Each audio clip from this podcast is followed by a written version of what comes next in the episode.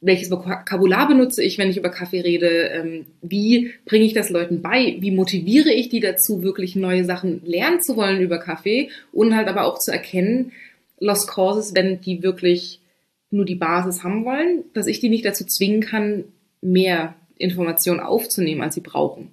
Was viele nicht denken, wenn die mich kennenlernen, ich bin sehr introvertiert. Ich bin laut, aber ich bin introvertiert. Aber das ist das, ich will nicht auf die Bühne gehen und einfach nur über Kaffee reden oder über den Kaffee, den ich in dem Anbauland gefunden habe und der so und so verarbeitet wurde, sondern ich will erzählen, warum Kaffee und warum der Kaffee einen besonderen Stellenwert für mich hatte. Wenn du auf so einer Messe bist, ich weiß nicht, wie es dir da geht, aber alles ist viel einfacher zu bewältigen, obwohl es Stress ist, aber es ist positiver Stress.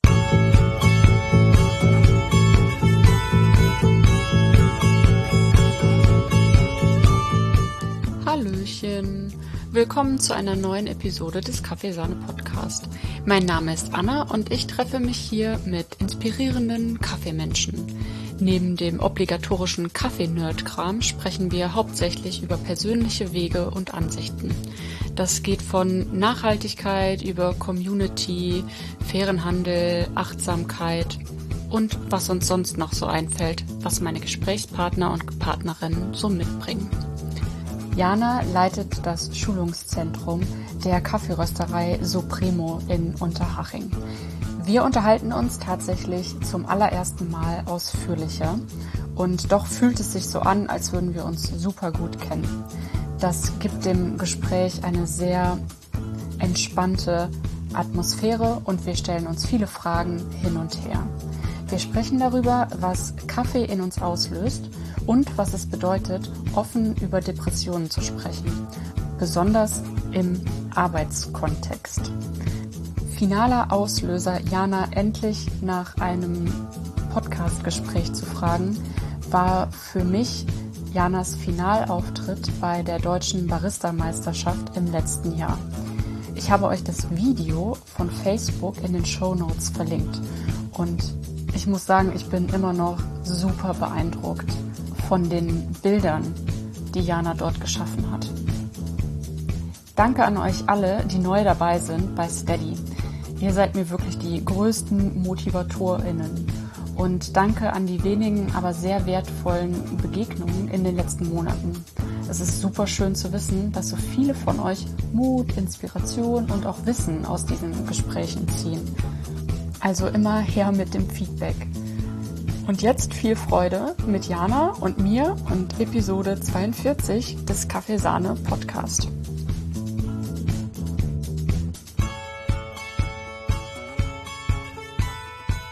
Ja, wir haben noch nie so richtig gequatscht, ne? Nee, das stimmt, weil wir haben, ich meine, wir haben, ich wusste von dir natürlich, ähm, auch durch den Podcast natürlich, weil ich wusste, wer du bist, aber ähm, getroffen haben wir uns ja zum ersten Mal soweit ich weiß, in der Meisterschaft, auf der Meisterschaft letztes Jahr, oder? Ja, wir sind uns mal kurz begegnet in Berlin.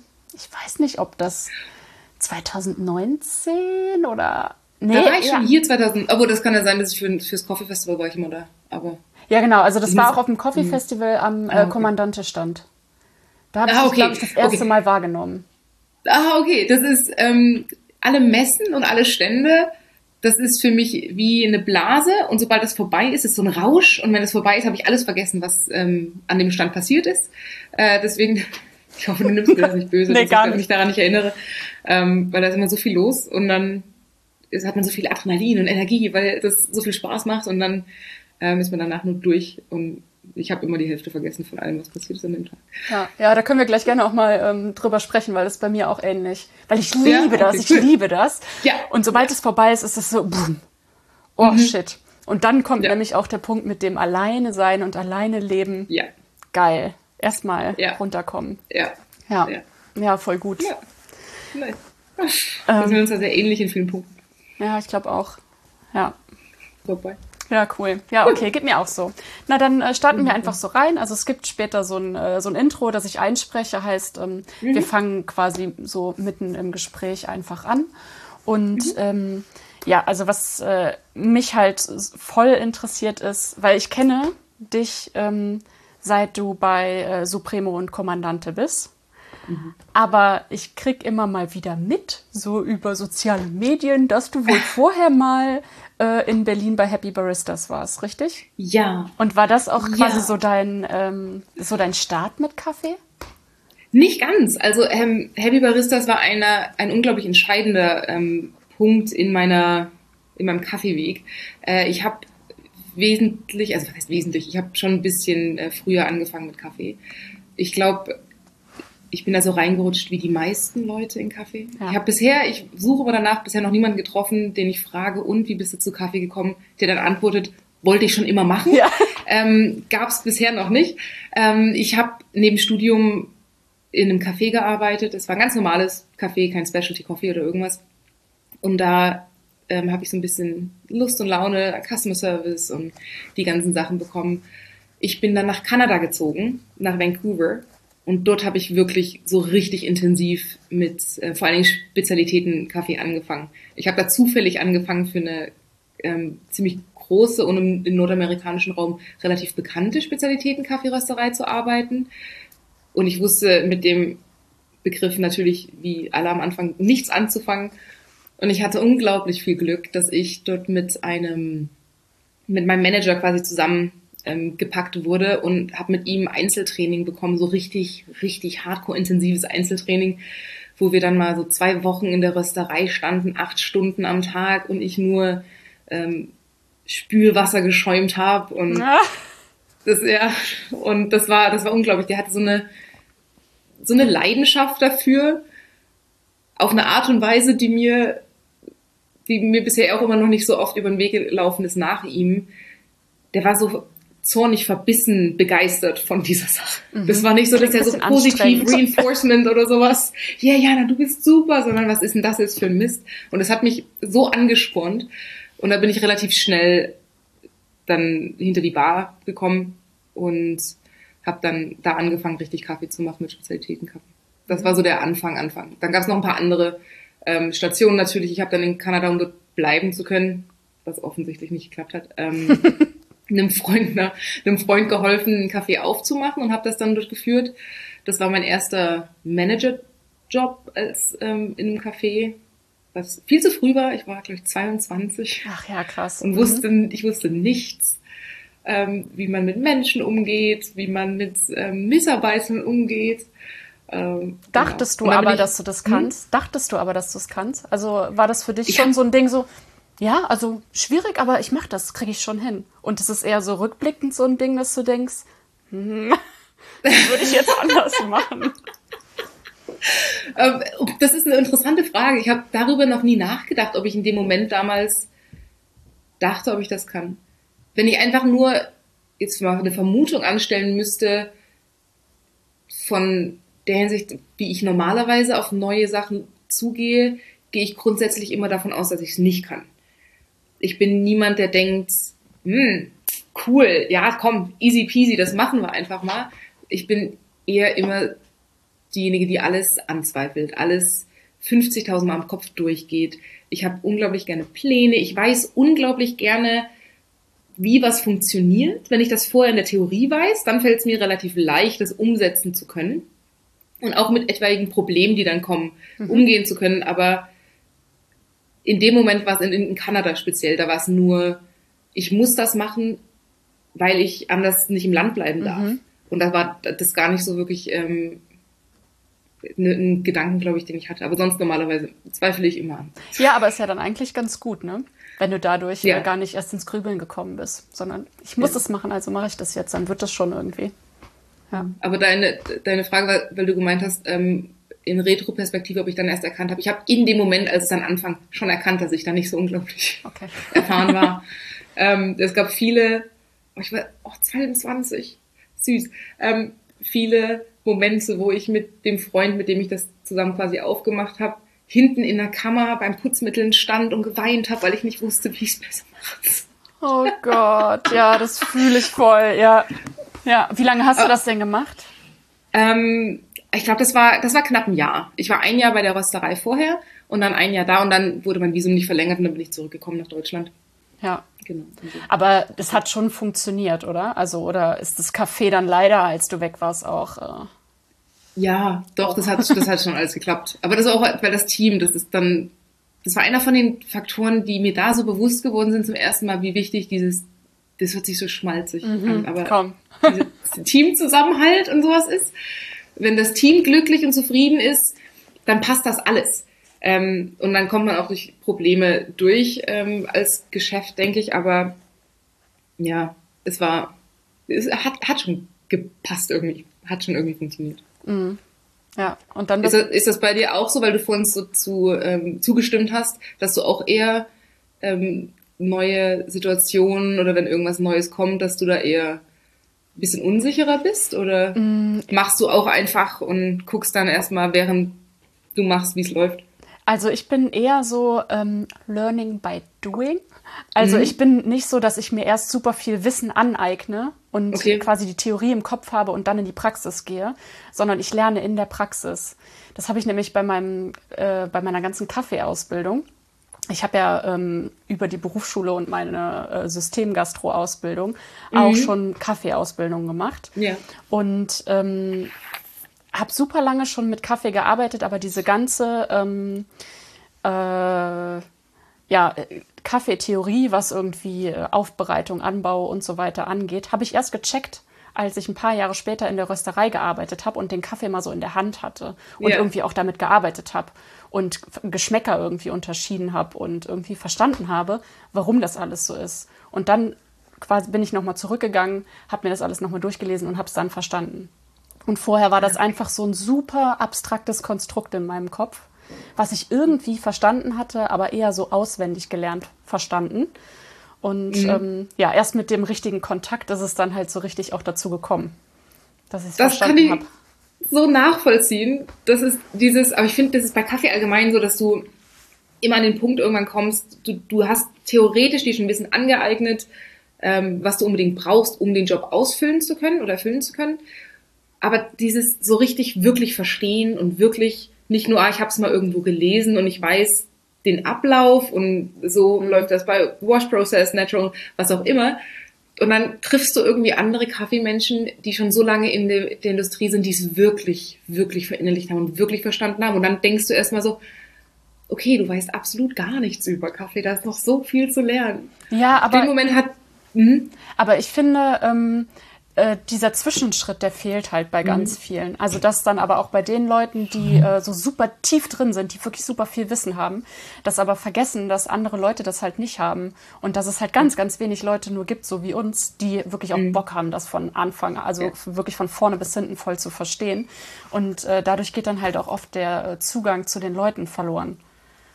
Und deswegen finde ich das eigentlich immer ganz äh, cool, wieder zurückzugucken, wo ich herkomme, wie lange ich das eigentlich gemacht habe und wie wenig Ahnung ich eigentlich von Kaffee hatte, um irgendwie auch zu checken, an welchem Punkt ich anfange, mit Leuten über Kaffee zu sprechen und auch mein Vokabular und sowas zu ändern. So, je nachdem, wen ich so vor mir habe oder so. Ja. das kann ich 100% nachvollziehen. Ähm, damit wurde ich sehr, sehr stark konfrontiert, als ich mit äh, nach München gezogen bin.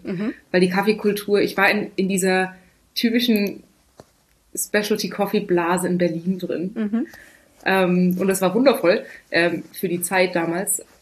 Und dann kam ich hier und das war so ein bisschen Kaffeekulturschock, weil das Wissen einfach noch nicht so da ist und das ist ja auch gar nicht schlimm.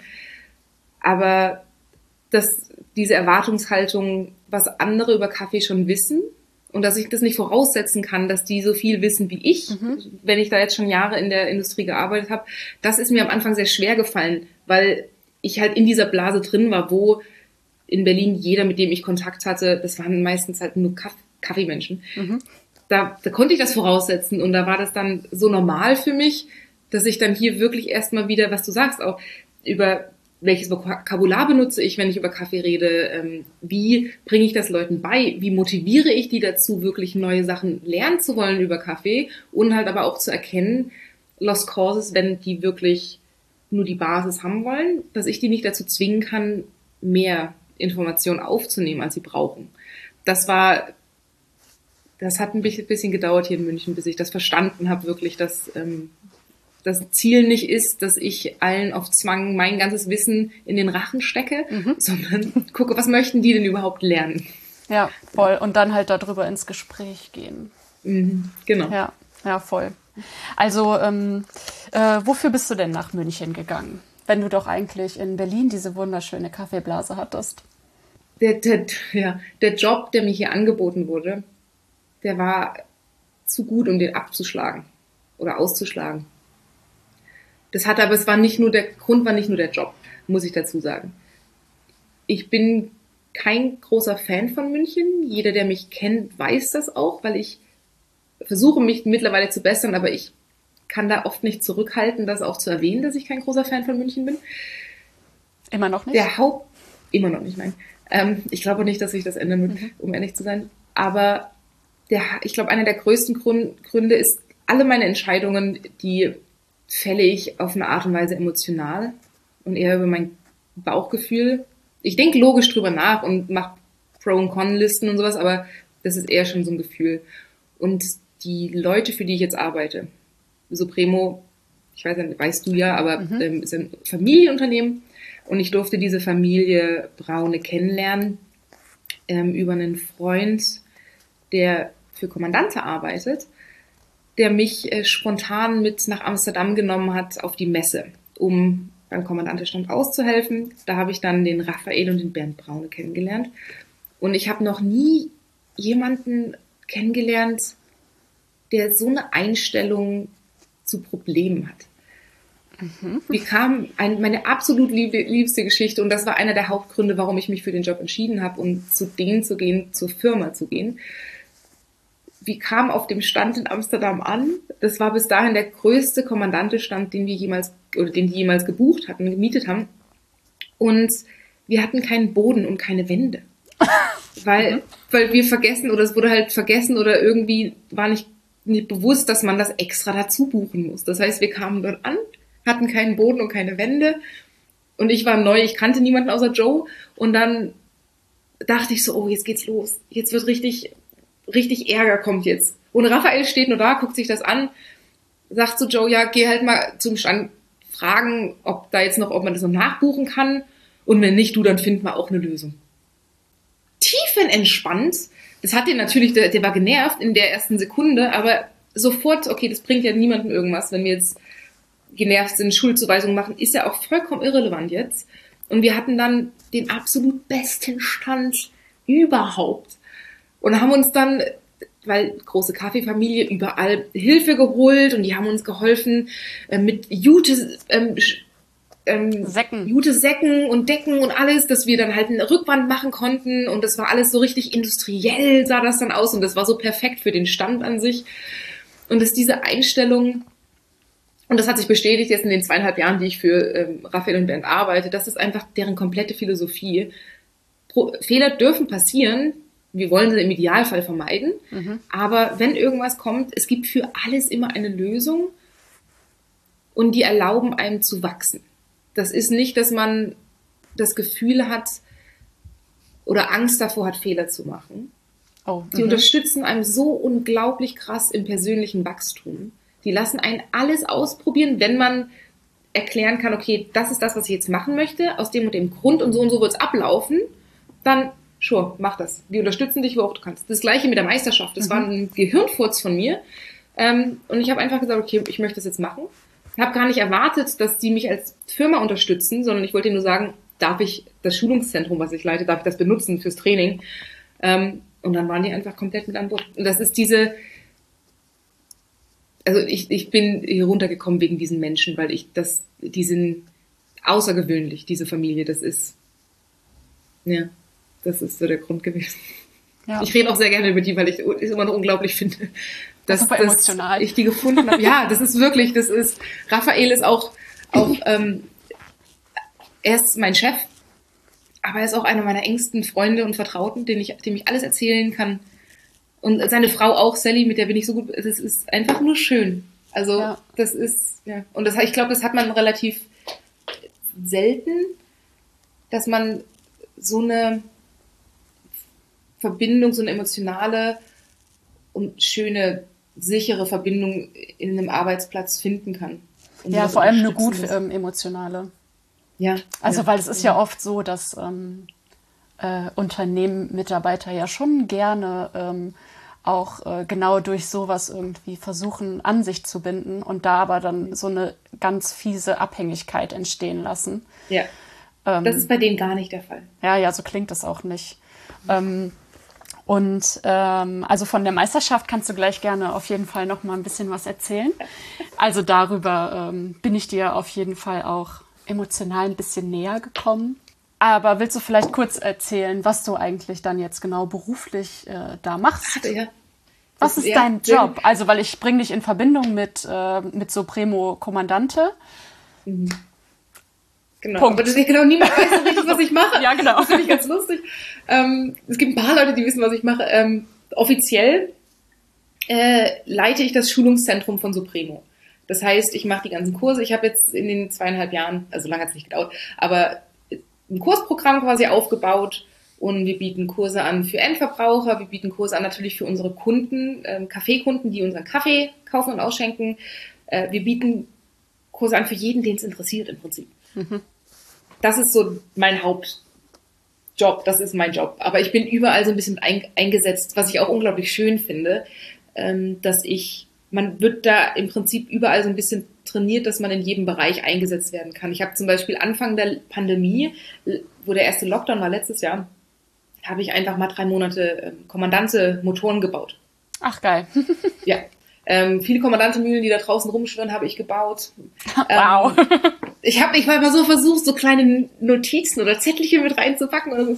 aber das wäre, glaube ich, nicht so äh, gern gesehen. Und genau, oder sowas. Oder ähm, ich arbeite im Café, bin ich noch verantwortlich für die Qualität, also der Kaffeestandard, das ist mein Bereich, der Workflow, Arbeitseffizienz, all die Sachen. Das heißt, wir trainieren natürlich auch alle Baristas, die wir für uns neu dazu holen, dass wir alle auf dem gleichen Stand sind. Wir machen Schulungen, immer mal wieder Auffrischungsschulungen, auch mit dem Personal, was nicht zwangsweise direkt mit Kaffee zu tun hat, Versand, Verpackung. Ich bin bei den Messen für Kommandante ein bisschen mit ein, eingespannt, wo ich unglaublich glücklich bin, weil das eines der schönsten Sachen ist überhaupt. Messen sind sowas Tolles.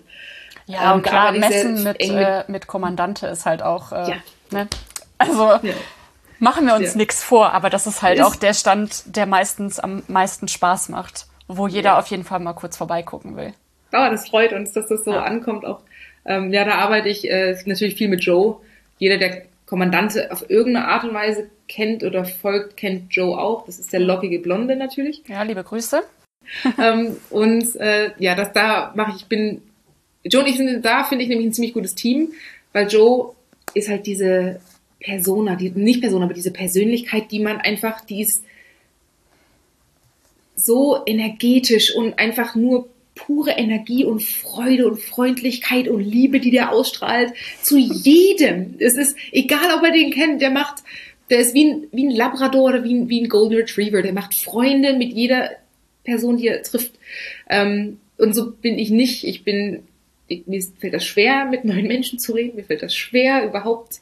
Und ähm, ich bin aber sehr gut organisiert im Hintergrund. Das heißt, ich kann immer die ganzen Abläufe unglaublich und Timeslots und Timetable und Deadlines und sowas vorher ähm, ziemlich gut organisieren, wo er nicht ganz so ähm, ist. Und dann tauschen wir dann die Rollen quasi. Ich bin im Hintergrund und mache so das Zeug und organisiere und er ist vorne warm und ist einfach so das Gesicht und das macht, ach, das macht so viel Freude.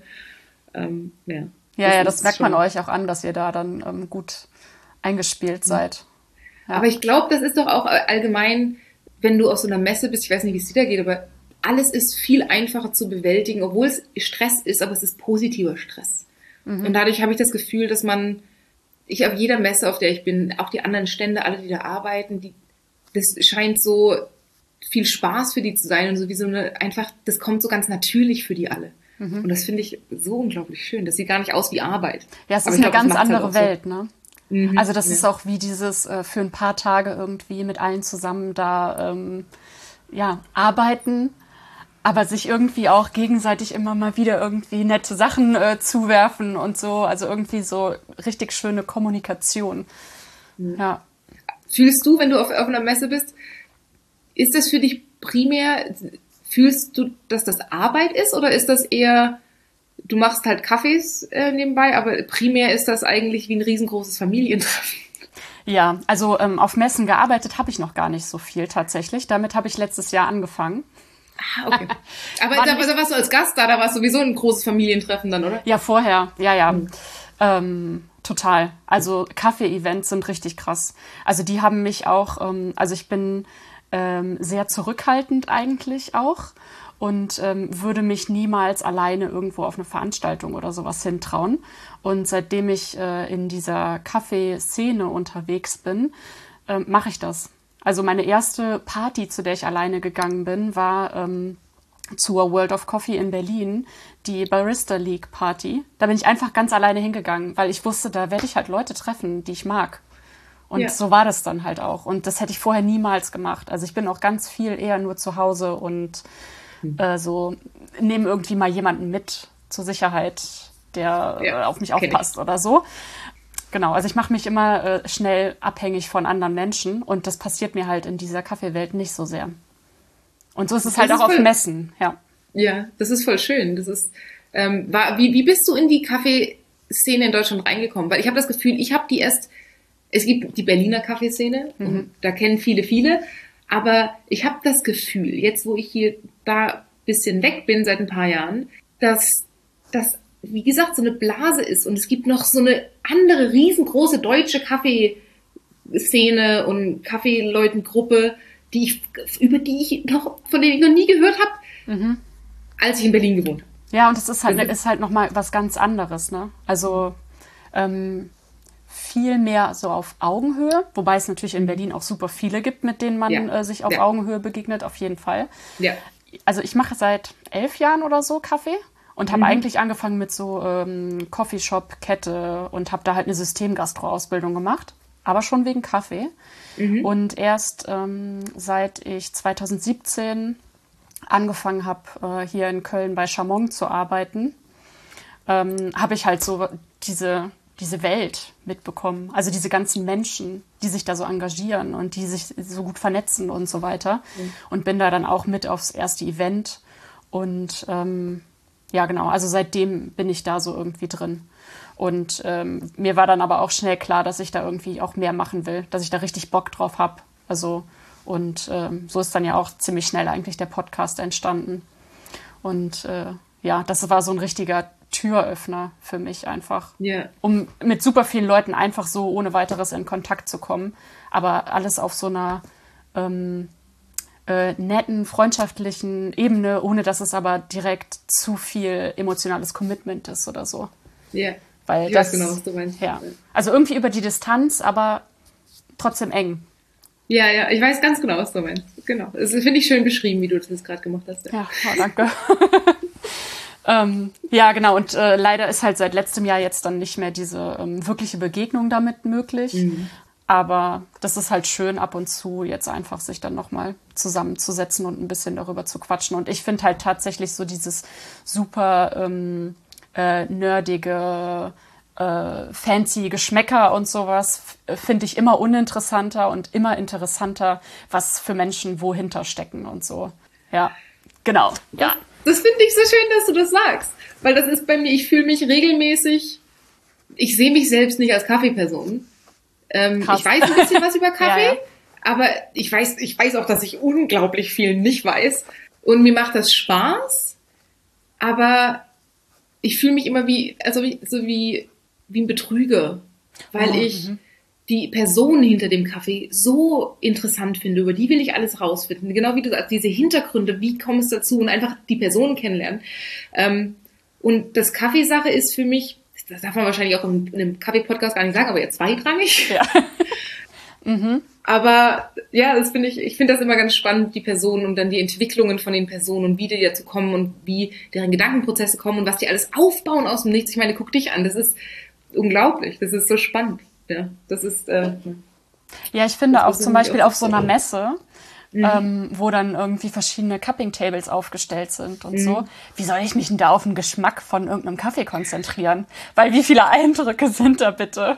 Und dann äh, diese erwartungsvollen Blicke, ne? Und das ist unser Kaffee und den haben wir äh, so und so äh, fermentiert und das ist, der ist richtig krass und die und die haben den schon für uns geröstet und äh, wie sieht's aus? Wie findest du den? Sag mal was. Ja. Gut?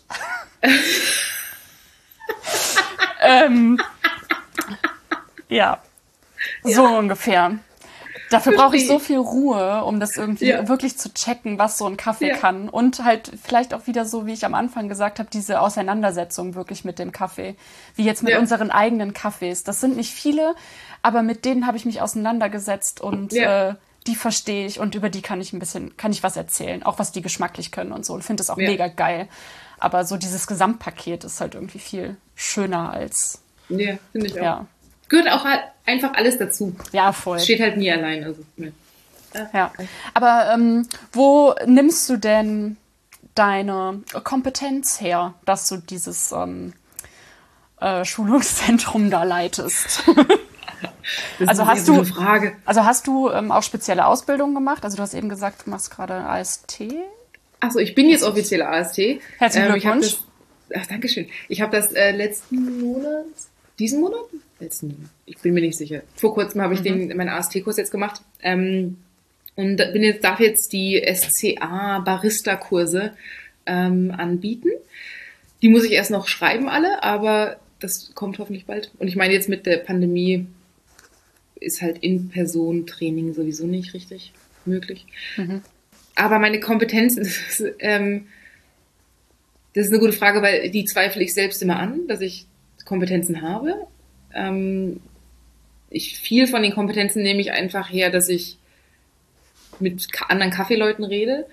Und ich brauche immer die Bestätigung, dass das, was ich weiß, richtig ist und dass ich keinen Mist erzähle anderen Leuten. Weil ich immer grundsätzlich mal- erstmal davon ausgehe, dass ich nicht so viel weiß wie alle anderen. Und dann, aber ich rede ich red mich jetzt so schlecht, das ist gar nicht negativ oder so self-pitying oder sowas gemeint. Ja, ja, du machst deinen Job ja trotzdem und du weißt, dass du den Job Genau. machst. Also Genau. du stellst dich ja vor Leute und erzählst denen das. Also Genau. Genau. Also ich, ich nehme viel, ähm, viel von dem, was ich beibringe, oder ich fühle mich am sichersten bei den Sachen, die ich weiß, weil ich sie alle ausprobiert habe. Heißt, wenn es um Espresso geht, um Extraktionsverhalten, um das ganze Zeug, da bin ich einfach sicher, weil ich jahrelang hinter der Maschine stand und einfach Learning by Doing, wie du das auch machst, einfach rausgefunden habe. Und da kam ganz oft erst hinterher diese Theorie dazu, ähm, dass ich verstanden habe, warum das jetzt so ist, wie ich das mache. Aber bei vielen Sachen, ich lese mir halt ultra viel an. Und ich meine, die Kurse, die SCA-Kurse, die ich jetzt gemacht habe, die helfen natürlich sehr viel, ähm, wenn man da einfach aktiv in der, in der Szene irgendwie mit dabei ist. Ähm, da habe ich auch äh, viel Ansporn durch Joe, weil der mir immer irgendwelche Artikel von irgendwelchen neuen Sachen schickt. So, ja, na guck mal, da gibt es was Neues, das musst du mal durchlesen. Und dann lese ich mir das durch und dann rede ich da mit Leuten drüber und dann passt das dann halt oder nicht. Aber das sind so eher die Kompetenzen, die ich mir selbst zusprechen würde, sind eher durch die jahrelange Erfahrung hinter der Bar. ja. Und ich weiß auch, wo meine Schwächen liegen, dass ich zum Beispiel, wo ich Arbeit dran arbeiten muss, ähm, zum Beispiel Sensorik, da bin ich, ähm, probiere ich. Und ich bin nicht schlecht, würde ich sagen, aber das ist was, was ich persönlich sehr, sehr schnell wieder verlerne, wenn ich mich nicht darauf konzentriere. Ähm, aber sonst, ja, keine Ahnung. Ist halt, ich mache halt einfach. Ja, voll. Also ich meine, manchmal ähm, sollte man sich ja eh auch nicht zu sehr überschätzen und auch nicht zu wichtig nehmen und äh, einfach ein bisschen auf dem, auf dem Teppich bleiben. Das hilft da bestimmt auf jeden Fall.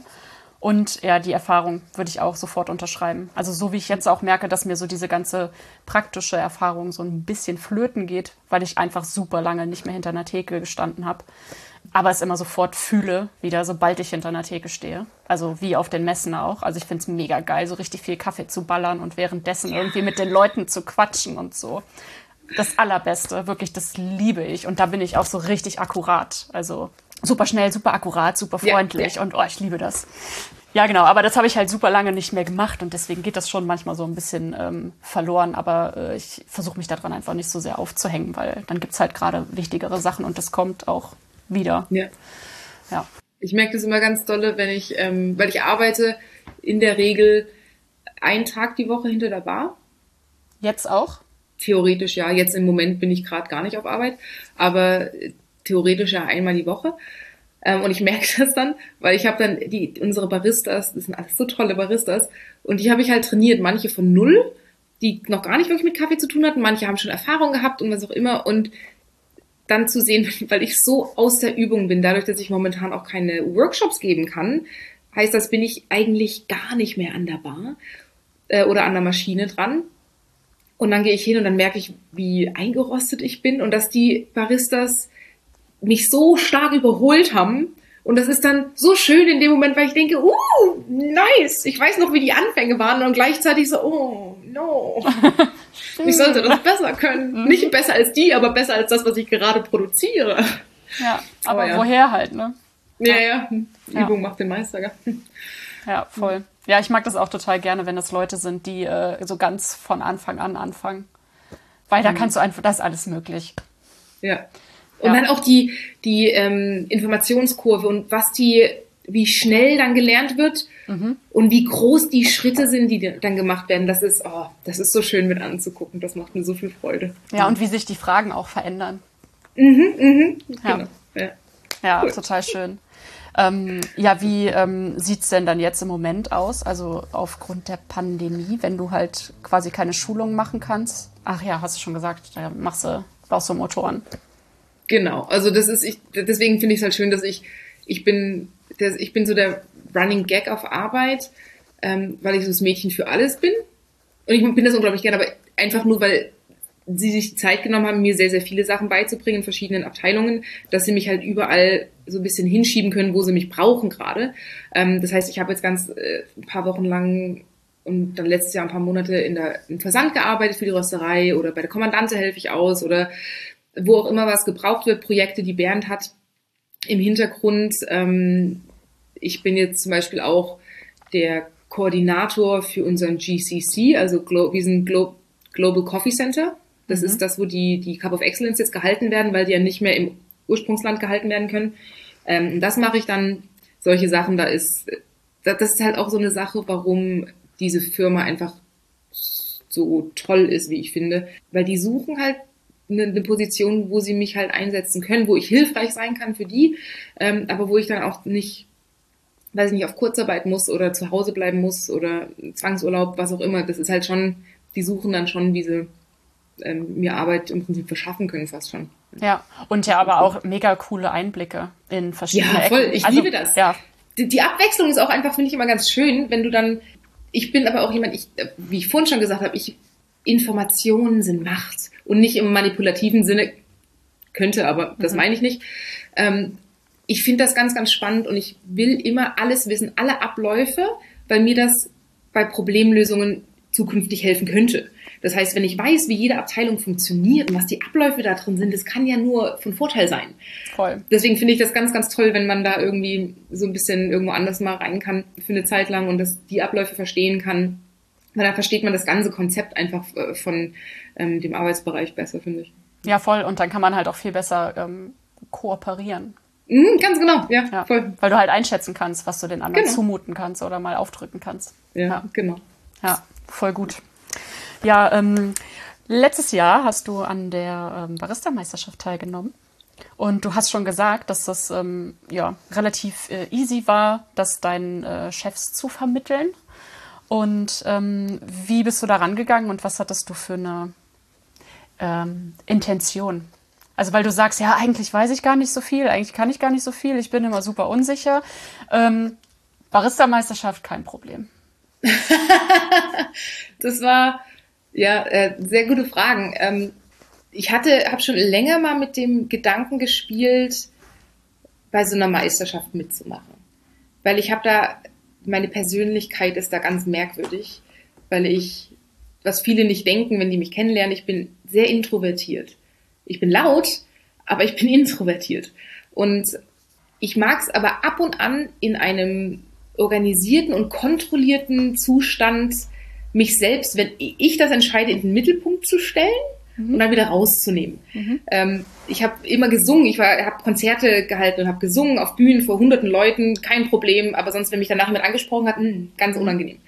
Und deswegen habe ich, fand ich dieses Konzept von Kaffeemeisterschaften immer schon unglaublich interessant. Und auch wenn man gerade in der deutschen Szene ein bisschen guckt, die Meisterschaften, die halt so waren in den letzten Jahren, unglaublich interessante Persönlichkeiten, die da mitgemacht haben, unglaublich interessante Geschichten, die da ähm, erzählt wurden. Der Grund, warum das bei mir jetzt erst so spät kam, ähm, dass ich da wirklich mitgemacht habe, war wegen diesem Gefühl oder wegen diesem Gedanken, dass ich mich selbst nicht wirklich als Kaffee-Professional sehe oder Experte, sagen wir so. Ich sehe mich nicht als Kaffee-Experte. Und ich hatte nichts zu erzählen über Kaffee per se. Mhm. Dass ich jetzt, ähm, ich finde das alles unglaublich interessant, alle Forschungen, die im Anbauland, alle Sachen, alle Projekte, die gestartet werden, Nachhaltigkeitsgedanken, all, unglaublich interessant.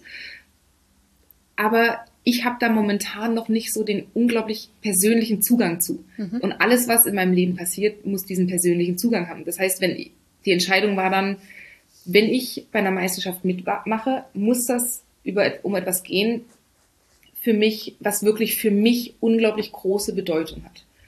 Weil ich nicht zu einer Meisterschaft gehe, in dem Fall war es dann wirklich nicht so, dass ich einmal ganz kurz einfach nur, hey, hier bin ich machen wollte, sondern ich wollte was vermitteln. Und das hat sich dann relativ zügig dazu entwickelt, dass ich das wie eine Selbsttherapie äh, benutzt habe. Weil du gefragt hast, was so die Intentionen waren. Das war in dem Fall dass ich dieses, die Thematik meiner Depression angesprochen habe und das nicht aus dem Grund, um Mitleid zu bekommen oder um Leuten zu erzählen, hey, übrigens, ich, das ist das, womit ich halt zu tun habe jeden Tag, sondern das war ein unglaublich egoistischer und eigennütziger Grund, dass ich mich selber dazu gezwungen habe, das laut auszusprechen, mhm. weil das vorher nicht wirklich passiert ist. Ich habe das ähm, also ich meine, ich leide an Depressionen seit 15 Jahren knapp, aber es wussten eine Handvoll Leute, das konnte ich an einer Hand abzählen, wie viele Leute davon wussten, weil ich halt nicht nach außen hin wirke wie eine typische Depressionspatientin. Du weinst ähm, aber doch so selten in der Öffentlichkeit. Und du lachst doch immer so viel und du bist doch immer so fröhlich und laut. Genau. Und einfach nur dieser Thematik Luft zu schaffen und das auszusprechen, weil in der, in der Hoffnung, dass das Aussprechen ein bisschen was von der Macht, die die Depression über mich hat, ein bisschen wegnimmt. Mhm. Und genau, und das war dann, das war eine ganz schwierige, für mich schwierige Sache, dass ich, als ich dann mit Raphael drüber gesprochen habe, über die, über die Meisterschaft, weil ich habe ihn gefragt, hey, ich habe so die Idee, ähm, ich würde gerne bei einer Meisterschaft mitmachen und ähm, ich erwarte nichts, ich wollte nur fragen, kann ich den Schulungsraum benutzen dafür und die Maschinen. Ich organisiere Kaffee, alles. Und dann hat er gemeint, nee, nee, nee, wenn du das machst, dann machst du das richtig und dann kriegst du alles, was du möchtest.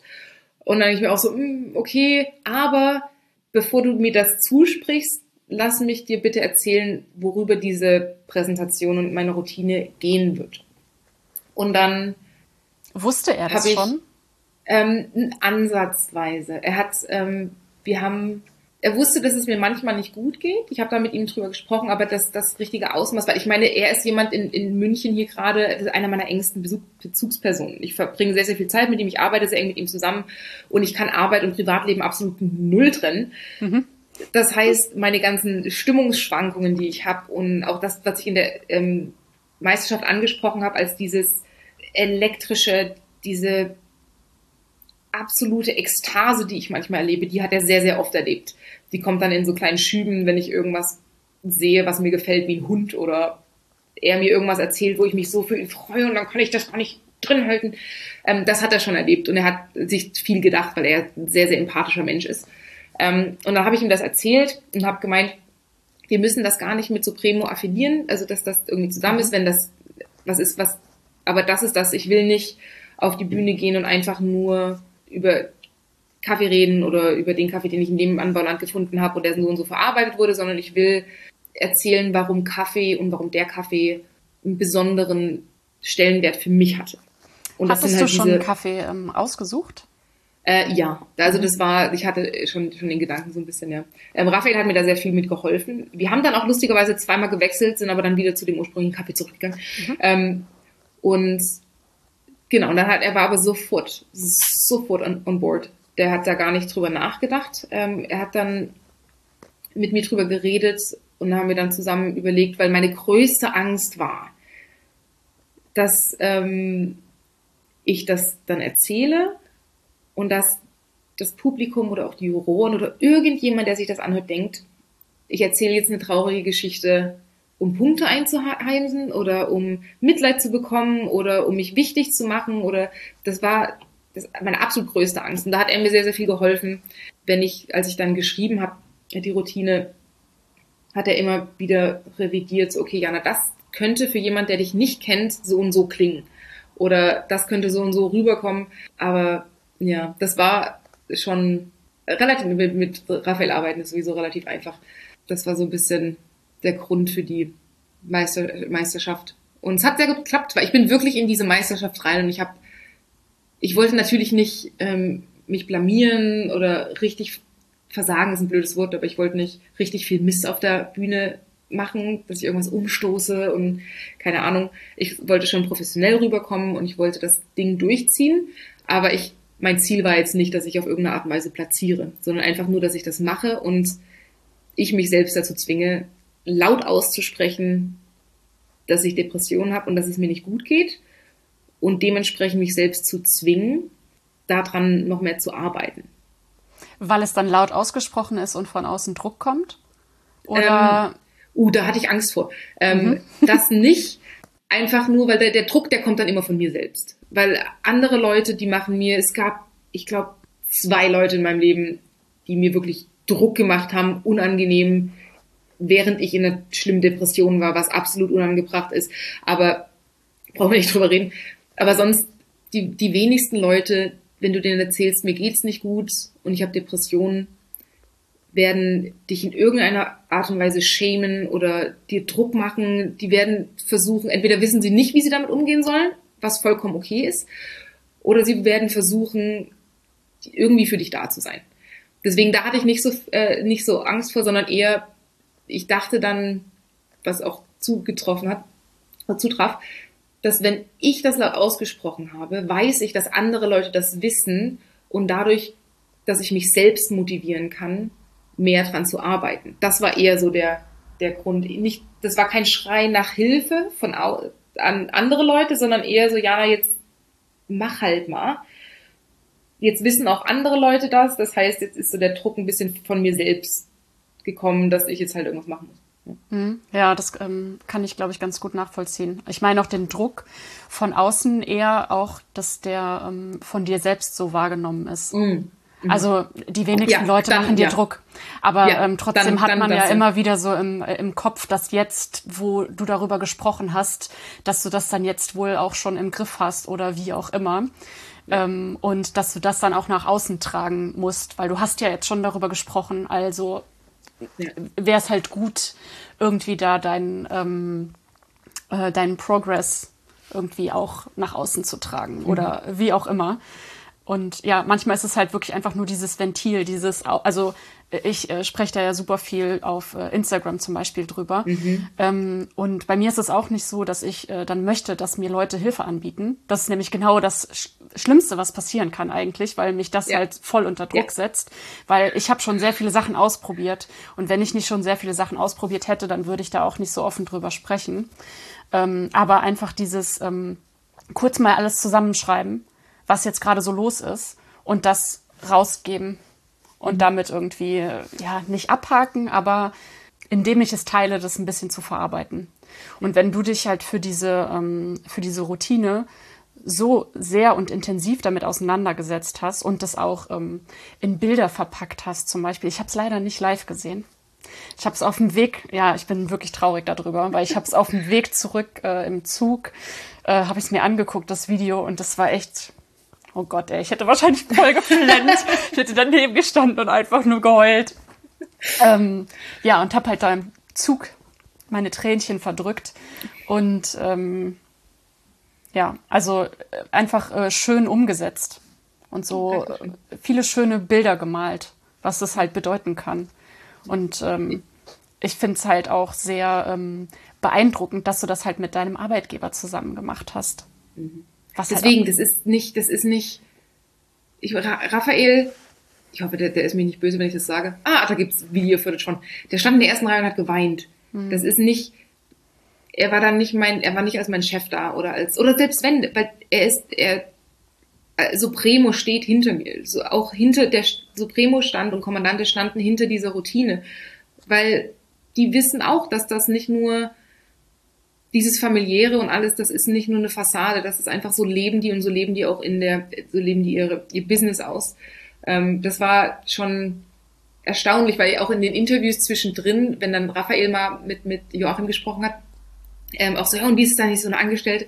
Das war Raphael, der war ganz durcheinander, ganz dattrig, weil das, der war nicht da, ähm, weil er jetzt als, als mein Chef oder für Supremo erwartet hat oder erhofft mhm. hat, dass da irgendwas passiert jetzt, ähm, sondern er war einfach nur da und war so stolz, wie ein Papa, ähm, dass ich das gemacht habe. Und das ist einfach unglaublich. Aber ich habe eine Frage an dich, mhm. weil das, das, ähm, ähm, die habe ich mir nämlich aufgespart für den Podcast. Ähm, okay. Weil ich das unglaublich interessant finde. Da würde ich gerne mal so deine Ansicht ähm, hören. Weil du jetzt auch gesagt hast, wenn dir jemand Hilfe anbietet in der Sache, dass du das gar nicht kannst. Da bin ich ganz genauso. Ich finde das ganz, ganz schwierig. Bei mir ist es so, dass es mir sehr mittlerweile relativ leicht fällt, über die Thematik zu reden. Jetzt auch hier zum Beispiel in diesem ähm, Konzept von, von Podcast. Mhm. Aber das heißt nicht, und weil ich das jetzt hier auch offen, dass wir das da offen drüber kommunizieren oder dass ich das an der Meisterschaft angesprochen habe, dadurch, dass ich nicht direkt mit jemandem gesprochen habe, ähm, habe ich dennoch das, dieses merkwürdige Gefühl, ich nicht, nur weil die das wissen, so viele Leute mittlerweile, logisch, dass die das Recht haben, mit mir, das hört sich aggressiv an, aber ja. das Recht haben, nachzufragen, ähm, eine Meinung dazu zu haben oder in irgendeiner Art und Weise involviert zu sein. Das ist für mich ganz, ganz schwierig. Das ist für mich sowas Privates, was im Kontrast natürlich dazu steht, dass ich das auf dieser Bühne einfach erzählt habe. Aber ich weiß nicht, wie das bei dir ist, weil ich habe nämlich gedacht, dass es bei dir vielleicht ein bisschen ähnlich ist, weil du das halt immer in diese Post zum Beispiel auf, auf, auf Instagram machst.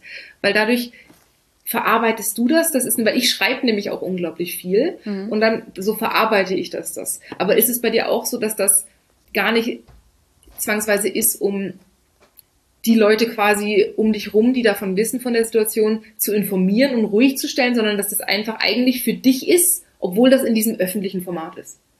Ja, also ein bisschen sowohl als auch. Mhm. Also ich würde jetzt mal sagen, dass ich es ein bisschen öffentlicher noch mache als mhm. du, weil ja. ich es einfach in regelmäßigen Abständen mehr oder weniger ja. mache und äh, viel Feedback auch darauf bekomme. Also das sind, es ist jetzt blöd, das so zu erklären, aber das sind so von meinen Posts, die ich mache, sind das oft so die reichweitenstärksten. Und darauf kriege ich halt auch ähm, viele ähm, Kommentare und Nachrichten. Alles noch im Rahmen. Also mhm. jetzt, ich werde da jetzt nicht, äh, ich bin keine krasse Influencerin oder so. Ich kann das alles noch handeln. Aber ähm, ich kriege vor allem Rückmeldungen, dass es geil ist, dass ich darüber spreche, weil sich viele Leute einfach nicht mehr so alleine damit fühlen. Weil viele das Gefühl haben, dass das was ist, was man nicht ähm, ja nicht ansprechen darf. Oder einfach, dass sie auf irgendwas den Finger nicht legen können und es damit irgendwie vielleicht ein bisschen äh, klarer ist oder so. Mhm. Und die das einfach, ähm, die mir einfach sagen, dass das gut ist und dass denen das hilft. Was ich äh, schwierig finde, sind, äh, sind Leute, die sich daraufhin halt äh, aufgerufen fühlen, mir zu helfen, die nicht aus meinem direkten Umkreis kommen. Und ähm, da kommt es auch echt immer ein bisschen drauf an, ähm, wie das aussieht. Also mir schreiben manchmal äh, Leute, die sagen so, also ja, danke fürs Teilen und so. Ich hoffe, dir geht's wieder besser. Und wenn du jemanden zum, äh, zum Reden brauchst oder so, dann kannst du dich bei mir melden. Fall, also der Zusatz, falls das für dich zu viel ist, dann äh, musst du dich jetzt auch nicht darauf zurückmelden. Der hilft dann einfach enorm. Wenn der aber ja. nicht dabei ist, ja. dann baut der einfach krassen Druck auf. Mhm. Ähm, und äh, ja, es gibt halt auch Leute, die dann sagen, ja, ähm, geh mal raus an die frische Luft und beweg dich mal ein bisschen. Mir hat mal einer geschrieben, ja, es wäre dann halt auch gut, wenn du kein Nutella-Brot zum Frühstück essen würdest. Okay, ich habe ich hab die beste die beste Reaktion, die ich darauf hatte jemals, war ein wirklich guter Freund von mir. Der hatte und ich bin da immer so glücklich auf eine Art und Weise, wenn die das absolut nicht verstehen können und nachvollziehen können, weil das heißt, dass die das selber noch nie so erlebt haben, was immer gut ist. Aber er hat dann gemeint, aber Jana, sei doch einfach glücklich. ah. Als ob das eine Entscheidung wäre, die ich jeden Tag treffe. Oh, heute will ich depressiv sein. Hätte ich, habe ich richtig Bock drauf. Voll. Sei doch einfach glücklich. Ja. Er meint es so gut. Aber ja, das ist, ja, ich weiß, was du meinst, diese Reaktion oder diese, diese Hilfsmittel, die dann ge geboten werden, ähm, mach mehr Sport oder iss gesünder oder geh mal in die Luft und die Sonne, die hilft und Vitamin D und ähm, oh, vielleicht solltest du mal zur Therapie gehen oder all, all diese Sachen sind Sachen, wo die höchstwahrscheinlich dann einfach nicht wissen, dass man das alles schon gemacht hat, höchstwahrscheinlich. Man hat, es ist ja nicht so, dass man dann realisiert, dass man diese Condition hat und dann einfach nichts macht, weil das so eine schöne Condition ist, drin zu sein, sondern mhm. man hat so viele verschiedene Ansätze und Wege, die man anfängt zu gehen und dann vielleicht doch nicht das Richtige. Ähm, und ich glaube, viele realisieren das dann einfach nicht. Und die wollen halt nur hilfreich sein. Die wollen nur, dass es einem besser geht. Aber in den Momenten manchmal wirkt es dann einfach nur so, als für, bei mir, ich habe dann öfter mal das Gefühl, wenn ich sowas vorgeschlagen bekomme, wie, hm, hast du mal überlegt, Therapie zu machen oder hast du mal überlegt, so und so, ob, ob die denken, dass ich so hilflos bin oder so unreflektiert, dass ich da noch nicht drüber nachgedacht habe, wenn ich mhm. schon so lange damit umgehe, als ob ich jetzt nach 15 Jahren, ach, Therapie, das ist so eine gute Idee. Das, das, ist eine das Möglichkeit? Ist, oh, das wusste ich jetzt nicht. Das ist krass. Aber da muss ich mich auch immer wieder zusammenreißen, weil ich weiß, dass da, dass er nie von einem negativen oder schlechten Ort kommt. Das kommt ja immer nur von Liebe und, und Wertschätzung. Aber das ist, finde ich, manchmal ein bisschen schwierig. Ja. ja, und also, und es ist dann halt auch wirklich so ein schmaler Grad zwischen, ähm, ich kommuniziere das gerade öffentlich, aber bitte mhm. sprich nicht mit mir drüber. Das, das ist genau das, was ich meine, perfekt zusammengefasst in einem Satz. Ja. Genau das. Weil es gibt Menschen, mit denen ich darüber reden möchte und auch jetzt zum Beispiel das, darüber zu reden, das ist für mich wie objektiv entfernt von der eigentlichen Situation, mhm. wie ich mich fühle, da einfach drüber zu reden über die Situation, aber nicht jetzt ich spreche jetzt in diesem Moment nicht direkt mit dir, wie ich mich in diesem Moment gerade fühle. Und das ist, das ist einfach. Aber dann, wenn Leute, ähm, und deswegen ist das für mich alles eher abstrakt, wenn ich über sowas rede. Aber wenn dann jemand direkt ankommt und privat mir schreibt oder mich anruft, da geht mir, oh, wenn mich jemand anruft, da wird mir ganz anders. Und dann direkt fragt, wie geht's dir denn im Kopf? Okay, steigen wir sofort ein. Ja, das ist was? Was? Ja. Ja, ja also meine, ähm, äh, meine Tante hat mich äh, vor, ich glaube vor zwei Jahren oder so, hat sie mich mal auf einer Familienfeier gefragt, ähm, was das denn eigentlich, also das ist eine ganz liebe, tolle Frau mhm. und so. Und ähm, also ich mag die wirklich sehr gerne. Und die kam ja. dann irgendwann zu mir und hat gesagt, so Anna, ich verstehe das nicht so richtig. Also ich weiß ja, wie das ist, wenn man mal traurig ist und so, aber ähm, ich verstehe einfach nicht, was, was bei dir los ist. Also wie du, warum du das nicht schaffst, das ja. äh, halt auch nach so vielen Jahren nicht einfach loszulassen oder da rauszukommen, weil objektiv gesehen alles ja okay läuft. So. Ähm, und das fand ich irgendwie, äh, fand ich irgendwie ganz schön, weil sie halt nicht um die Ecke gekommen ist und gesagt hat, sei doch ja. endlich mal glücklich. Ja. ähm, sondern äh, sie hat das halt ernst genommen. Ja, sie hat anerkannt, wie du dich fühlst und dass ja. das eine Tatsache ist und nicht aufgespielt oder. Ja, ja voll. Ja, und das äh, fand ich ganz schön. Und ähm, ja, also mein Weg ist halt, dass ich ähm, bewusst offen damit umgehe und das auch mit, ähm, mit Arbeitgebern schon ganz oft thematisiert habe und dann auch thematisiert habe, dass ich ähm, genau deswegen auch stundenmäßig zurück äh, muss zum Beispiel oder so. Ja. Und meine Erfahrung ist da bisher auch, dass das ähm, gut funktioniert. Dass das ja. mir halt auch voll den Druck nimmt. Also dass ich einfach dann ab dem Moment, wo ich sage, also ähm, mir geht es psychisch so schlecht, dass mich das körperlich beeinflusst, was ja wirklich bei einem Vollzeitjob auch schnell passieren kann, weil man da, gerade wenn, wie jetzt bei uns beiden, wir machen halt was, was wir total geil finden, ähm, mir ist es halt super schnell passiert, dass ich mich dann so sehr in die Arbeit reingesteigert habe und so sehr da reingeschmissen habe, dass ich eigentlich nur noch gearbeitet habe und darüber ja. alles Mögliche vergessen habe. Und ähm, ja, der Weg zu meinen Chefs ähm, war dann einfach eine riesengroße Hilfe. Und manchmal ist dann nach so einem Gespräch gar nicht mehr diese, dieser Schritt nötig, runterzuschrauben, weil es einfach dann da ist ja. und der Druck dadurch weggeht. Ja. Und man hat das Gefühl, man hat ein bisschen mehr Verständnis von den anderen Leuten. Nicht Mitleid, das braucht man nicht, sondern nee, einfach nicht. nur wortwörtliches Verständnis, dass die wissen, okay, das ist gerade, man würde sich ja auch nicht, und das ist bei mir immer noch im Kopf ein bisschen, man würde sich ja auch nicht, wenn man sich die Hand bricht, dafür entschuldigen oder, also vielleicht schon, wenn man was Blödes Je nachdem, wo man, arbeitet auch. ja, fair enough. Ja. Aber, ähm, weißt du, das ist halt einfach eine, eine Krankheit, die, die man hat und dementsprechend muss man ab und an Sachen anpassen. Bei mir ist es zum Beispiel auch so, ähm, aus dem Nähkästchen plaudern so ein bisschen, ich bin gerade krankgeschrieben wegen der Sache. Mhm. Ähm, ich bin gerade nicht auf Arbeit, nicht weil ich Urlaub habe, sondern weil es mir so schlecht ging, dass ich einfach nicht mehr arbeiten konnte. Ähm, und ich hatte unglaublich große Angst. Das hat sich für sehr, sehr viele Monate jetzt aufgebaut. Und ich hatte unglaubliche Angst, meinen Arbeitgeber im Stich zu lassen. Weil ich halt, weil das hat nichts mit dem, der Job stresst mich nicht. Das ist nicht, dass der Job das Problem ist, mhm. sondern meine, mein Kopf lässt mich den Job nicht mehr richtig ausführen.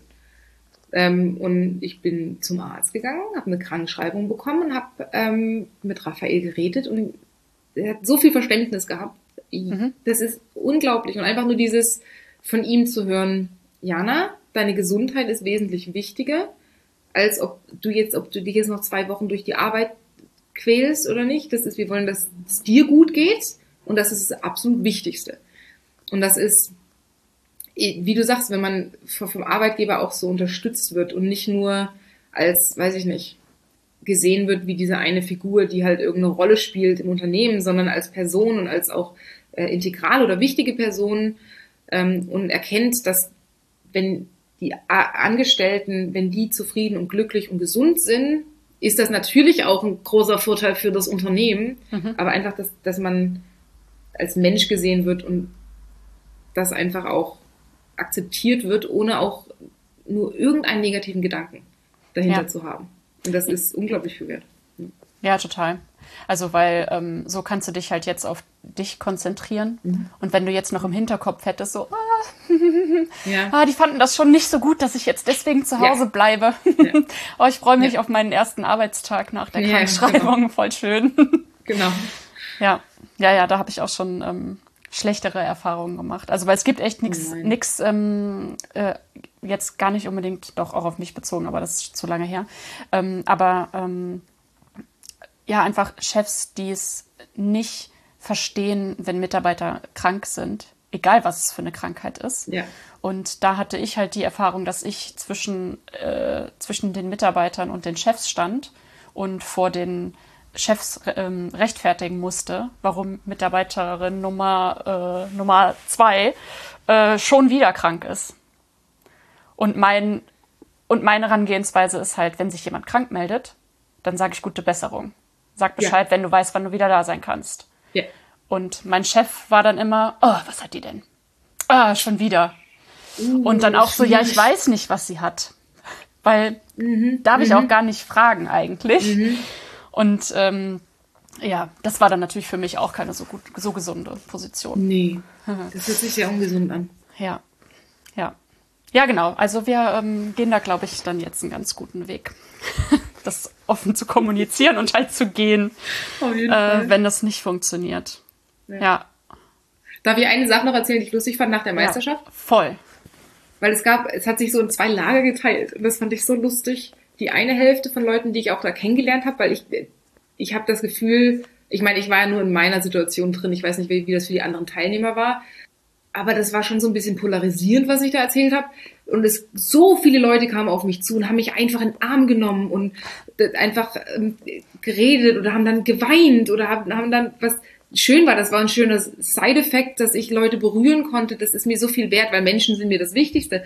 Ähm, und dann gab es diese Gruppe und dann gab es die Gruppe, die ähm, nicht realisiert hat, dass das die, die Wahrheit war, dass ich da nicht eine Geschichte mir ausgedacht habe sondern dass das die Wahrheit war, wenn ich dann äh, mit Leuten, die ich kenne, ähm, wenn die einfach so fragen, ah, und, und äh, wie geht's dir so? Und mir ging es in dem Moment nicht gut, dann sage ich das mittlerweile auch. Ich gehe da nicht ins Detail, aber sage, ah, mir geht's gerade nicht so gut im Kopf. Ähm, und so, ah, Kopfschmerzen. Ich so, nee, das andere. Und dann, hä, aber was? Ich so, du hast mit mir trainiert, du kennst doch, du hast doch, ich habe da ganz monatelang mit dir drüber geredet. Ach, das war ernst? nee, war Spaß. Du solltest ein Buch so schreiben, wenn das du so gute Geschichten erfinden kannst. Ah, das fand ich so schön. Das war ziemlich lustig. Ja, voll. Ja. Ja, das war auf jeden Fall so ein, ähm, das war ja auch das letzte Event, was wir alle besuchen konnten. Ja, ne? letztes ich frage mich immer, wie viele Corona-Ansteckungen sich dort zugezogen haben. Ja, ich also. Wette, ich wette einiges. Ah, war es da schon soweit? Oh ja, ja. Das war gerade Anfang. Ich weiß noch, ähm, dass da die ersten auf dem Weg nach Hamburg gab es nämlich die ersten Masken, ähm, wo Leute Masken getragen haben. Das war noch keine Maskenpflicht, aber die ersten nee. haben Masken getragen. Da ist, weil eine Woche später hat der Lockdown angefangen, der erste. Oder zwei Wochen später. Es war schon ziemlich. Also ja, ja, also ich kann mich dran erinnern, dass es Thema war, weil es mhm. war ja, ich habe ja Kaffee ausgeschenkt und es gab mhm. nur Pfandbecher.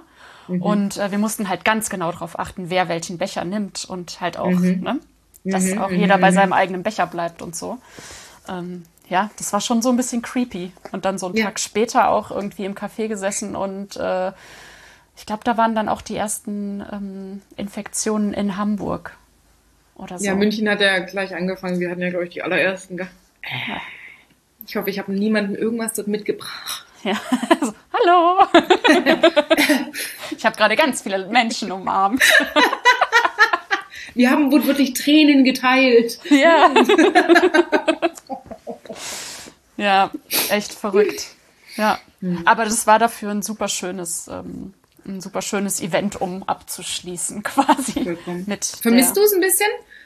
Diese, ich meine, du hast ja gesagt, du bist gerne allein und sowas, aber diese, dieses Zusammenkommen ab und an mal, alle paar Monate, einmal im Jahr, zweimal im Jahr, ja. die Leute zu sehen. Ja, ja voll. Also ich merke das halt jetzt auch dadurch, dass wir unseren eigenen Kaffee haben, mhm. ähm, dass es halt voll schön wäre, sich da mal so richtig auszutauschen und nicht nur irgendwie was mit der Post hin und her schicken und dann ja. irgendwie eine nette Nachricht dazu bekommen, sondern einfach ähm, ja wirklich noch mal ein bisschen quatschen und ja. ähm, Menschen kennenlernen, treffen, drücken ja. und so. Ja, ja, also doch voll. Also ich finde, wir meistern das alle echt ganz gut mhm. so in unserer Kaffeeblase. Das ist ich echt ganz auch schön zu sehen, wie sich halt trotzdem alle oder viele noch schaffen, so miteinander zu, ähm, ja, irgendwie in Kontakt zu bleiben und so. Das mhm. finde ich doch dann sehr schön. Aber so ein richtiges Event wäre schon auch nochmal was. Ja, das ist, ja. das, ja, finde ich auch. Das ist einfach, das war so ein, es war immer wie, wie ein langes Wochenende, anstrengender Urlaub, der einem so viel Energie genommen hat, aber auch so viel Energie und Motivation wieder gegeben hat. Das ist schon, es fehlt schon. Einfach auch die Leute wieder mal zu sehen. Und, ja. Mh. Hm. Ja, ja, wir haben das eben schon, bevor wir aufgenommen haben, haben wir das schon mal gesagt, dass das so ein bisschen ist wie so ein Rausch, dass wir so da reingehen und dann ja. ist es irgendwie voll Euphorie und alles ist irgendwie voll cool und ähm, ich weiß nicht, wie es bei dir ist, aber ich springe dann von einer Person zur nächsten und bin da irgendwie voll im Flow und ja. äh, sobald es dann vorbei ist, ist es wie so ein Stein, der von mir fällt und ich denke nur, oh, oh Gott, jetzt Ruhe. Ja. Also ja. dieses, äh, also viel Reisen fehlt mir nicht, aber ein bisschen mal reisen und Menschen sehen auf jeden Fall. Ja, das habe ich auch. Ja, gerade mit Kommandante, die, die normalerweise haben wir schon einige Messen dann weltweit mit Kommandante. Und dass die alle weggefallen sind. Und dass man dann seine so Extended Family, die man so global gefunden hat, gar nicht mehr sieht. Das ist schon. Ich meine, es gibt so viel Schlimmeres. Das ist Beschwerde auf höchstem Niveau. Aber es wäre schon schön, wenn man die Leute mal alle wiedersehen könnte und auch mal anfassen könnte. Das ist bei mir immer so eine Sache. Ich bin sehr physischer Mensch. Ich muss mal alle umarmen und irgendwie berühren und riechen. Bin ich ganz gruselig in dieser Art. Das fehlt mir. Ja, voll. Also irgendwie so den Bezug zu den Leuten wiederzufinden. Ja, okay. ja. Ja, voll schön. Das ist, glaube ich, ein richtig cooler Abschluss. Ich weiß gar nicht, wie lange wir schon aufnehmen. Äh, so eine Stunde oder so, ne? Ja, cool. Ja. Geil. Das ist ja verflogen. Ja. es ist sehr einfach mit dir zu reden. Ja, ist voll schön. Also unsere HörerInnen hier, die ähm, wissen das ja nicht, aber Jana und ich haben uns noch nie wirklich unterhalten, glaube ich. genau. Wir haben uns äh, nur äh, überschwängliche Begrüßungen und äh, Umarmung. Haben wir uns schon mal, wir haben uns bestimmt schon mal umarmt. zugeworfen. Ja, ich auf der Messe haben wir uns. Ja. Ich war eine von den Menschen, die dich einfach umarmen. Das muss ich aber auch noch dazu sagen. Das war, ich habe das Gefühl, dass ich so viel Negatives gesagt habe. Diese, diese, ähm, die Meisterschaft und das, das war eine der schönsten Erfahrungen, die ich gemacht habe. Und ich glaube auch durch die, die Thematik, die ich angesprochen habe, habe ich so unglaublich viele wundervolle Leute kennengelernt. Genau aus dem Grund wie dich oder wie Eileen oder wie Joachim oder so unglaublich viele Menschen, wo ich so dankbar dafür bin, dass ich die jetzt zu meinen Freunden zählen darf. Das ist mm, so wundervoll. Ja, voll Ja. schön. Wir haben noch gar nicht gesagt, du bist Zweite geworden, ne? Ja. Ich erinnere mich an dieses eine Foto von dir, wo du das realisierst. Das ist Das, das, das, dieses, das Schönste ist zu hören, was man nirgendwo natürlich hört auf den Aufnahmen, was die Leute um mich drumherum mir zuflüstern, ähm, als wir dort standen. Weil ich kenne Wojtek zum Beispiel, ich kenne den aus Berlin, ich habe kurz mit ihm zusammen gearbeitet und Berliner Blase, gell? Ähm, und dann standen wir dann so zu dritt dort vorne und dann wurde er verkündet als Dritter und ich habe es nicht realisiert. Und dann beugt er sich nur runter und meint nur so, not bad for the first try, Anna, not bad. und dann, wer hat mich noch umarmt irgendwie und dann gemeint so, alter Verwalter, was, beim ersten Mal? Und nur solche, das war ziemlich lustig. Ja, ja, ja, voll schön. Also auch wie du mit Eileen dann da zusammen gestanden hast Oh. und oh, toll. Ja. Ja, das war wirklich super emotional. Ja. Ja, also ähm, das äh, war für meinen Freund auch das allererste ähm, Kaffee-Event. Also der hat halt gar nichts mit Kaffee zu tun, war dann aber da auch mit auf dem Festival und hat sich auch ein bisschen die Meisterschaften und sowas angeguckt. Irgendwie cool. Und ähm, ja, der fand das auch einfach nur richtig krass, diese Atmosphäre. In diesem kleinen Räumchen da dann Ja, irgendwie ja. leider. Ja. Aber ähm, das war. Ich glaube aber, das hat die Atmosphäre fast noch ein bisschen intimer und mh, fast noch ein bisschen besser gemacht, weil es halt so klein war. ja, Das war aber das war echt so ein Rumgeschreie und Gedrücke und oh Gott, ey. Ja. Aber ich vermisse Kaum das, was, das so ja. Kaum was übertrifft diese Emotionen. ja, das war voll schön. Ähm, ich habe noch ein paar schnelle Fragen für dich zum Ja. Schluss. Das ähm, äh, sind ein paar Entweder-Oder-Fragen, die du mir ähm, schnell beantworten musst. ähm, Filter oder Espresso? Filter. Zu Hause oder unterwegs? Zu Hause. Standard oder Experimente? Experimente. YouTube oder Workshop? Workshop. Kenia oder Brasilien? Mittlerweile Brasilien. Also, Willst du drüber sprechen? Willst du drüber sprechen? Sorry, nein. Sorry, alles gut. Ah, du, Brasilien momentan. Okay, interessant. äh, washed oder natural? Beides. Carbonic Maceration. ähm, äh, Fame oder Homebrewer? Homebrew. Ähm, Service oder Geschmack? Ah, das ist Kopf an Kopf. Ja. Und ähm, Aeropress oder Handfilter? Handfilter. Das war's. Vielen Dank, Jana. Hast du noch, Vielen äh, Dank. hast du noch was, was du an die Kaffeesahne-Community rausgeben möchtest? Ich finde euch alle ganz toll. Und ich hoffe, wir sehen uns alle bald mal wieder, wo ich euch drücken und anfassen und riechen kann. Ich freue mich aufs Riechen. Das ist gruselig, aber das mache ich Ja. wirklich, ohne dass ich das. Und dann erzähle ich immer Leuten, dass sie gut riechen. Wenn sie schlecht riechen, erzähle ich das natürlich nicht. Aber Mir hast du ähm, nichts gesagt. ich ja, in dem äh, Äh, ja, danke, Jana. Das war voll, dir. voll, voll schön. ja. Tschüss. Mach's gut.